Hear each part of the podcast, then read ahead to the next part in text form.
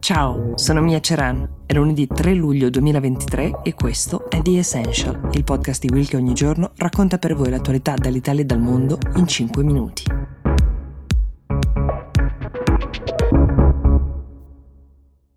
Riprendiamo da dove ci siamo lasciati sabato scorso, cioè dalla Francia, perché le proteste che sono partite dopo che un poliziotto ha ucciso Nael, un giovane di origini algerine e marocchine a Nanterre, un sobborgo di Parigi, non si sono ancora fermate. È un paese spaccato la Francia in questo momento, questo lo dice chi la studia da tempo. È un paese sospeso tra un'intera fascia di popolazione che si sente discriminata, trattata come eh, cittadini di serie B e in questo momento è incarnata da chi manifesta chiedendo giustizia per Nael questa parte, e un altro pezzo di paese che invece ritiene che lo Stato sia fin troppo generoso con chi è in difficoltà, che non ci sia affatto spazio per tutti e questo pezzo di paese invece è ben incarnato dalle destre che sono sempre più in crescita nei sondaggi. Nel mezzo c'è quella fetta di moderati, una fetta apparentemente sempre più risicata, incarnata in qualche modo dal presidente Emmanuel Macron,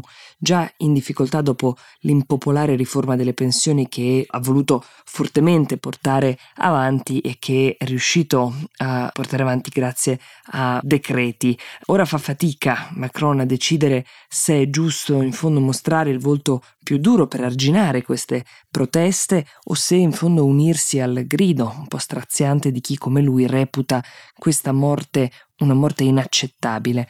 Sabato si sono tenuti i funerali di Nael in una moschea non lontana dal luogo in cui è stato ucciso. C'erano migliaia di persone, la moschea era gremita, molti hanno aspettato appena fuori pregando, disponendo per terra le proprie stuoie. Dopo la cerimonia è partito un corteo e c'era la madre di Nael Munia, che è stata presente in molti cortei di questi giorni. E poi c'erano tantissimi giovani, in buona parte di origini nordafricane, ma non solo. I giovani sono il cuore e anche le braccia a volte di queste proteste. Uh, sono stati 74 finora i palazzi messi a ferro e fuoco, 600 le auto incendiate, um, non si contano più le vetrine distrutte.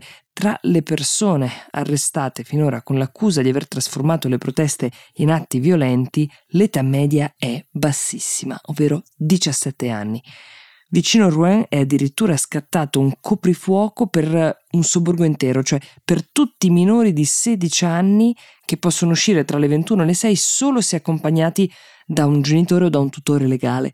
Nella giornata di sabato sono stati schierati oltre 45.000 agenti delle forze dell'ordine, però non sono bastati a fermare gli scontri e soprattutto non hanno fermato chi nella notte ha provato ad appiccare il fuoco alla casa del sindaco di Ile-Rose, che è Vincent Jambron, lo hanno fatto lanciando un'automobile infuocata contro la sua casa, sperando che le fiamme poi si diffondessero. Fortunatamente non ha funzionato, ma la moglie del sindaco e uno dei due figli, giovanissimi, sono rimasti feriti nel tentativo di scappare. Ecco, questo è il clima al momento in Francia, paese che a volte è stato portato ad esempio come modello di integrazione, altre, forse la maggior parte, visto come luogo in cui si consuma la nemesi di un'integrazione mai compiuta. Qualcuno ha osservato che i genitori dei ragazzi che protestano oggi, arrivati in Francia mm, dai paesi del Maghreb, erano grati anche solo di avere un lavoro, anche tra i più umili, che potesse garantire il sostentamento ai loro figli mentre oggi questi figli non sentono l'integrazione come reale. La promessa fatta loro dalla Francia che accoglie è invece diventata un tradimento che vivono sulla propria pelle. Una piccola riflessione a margine di natura quasi legale su questa vicenda che rischia di diventare un po' un caso George Floyd europeo. Qualcuno si uh, può legittimamente interrogare sul perché la polizia stradale che ha fermato Nael fosse armata e perché abbia sparato la gente. Vale la pena spiegarlo. Dall'inizio dell'anno è la terza uccisione che ha origine durante un fermo di polizia. Le morti l'anno scorso sono state addirittura 13. La maggior parte delle vittime era di origine araba o nera, come ci dice l'agenzia Reuters.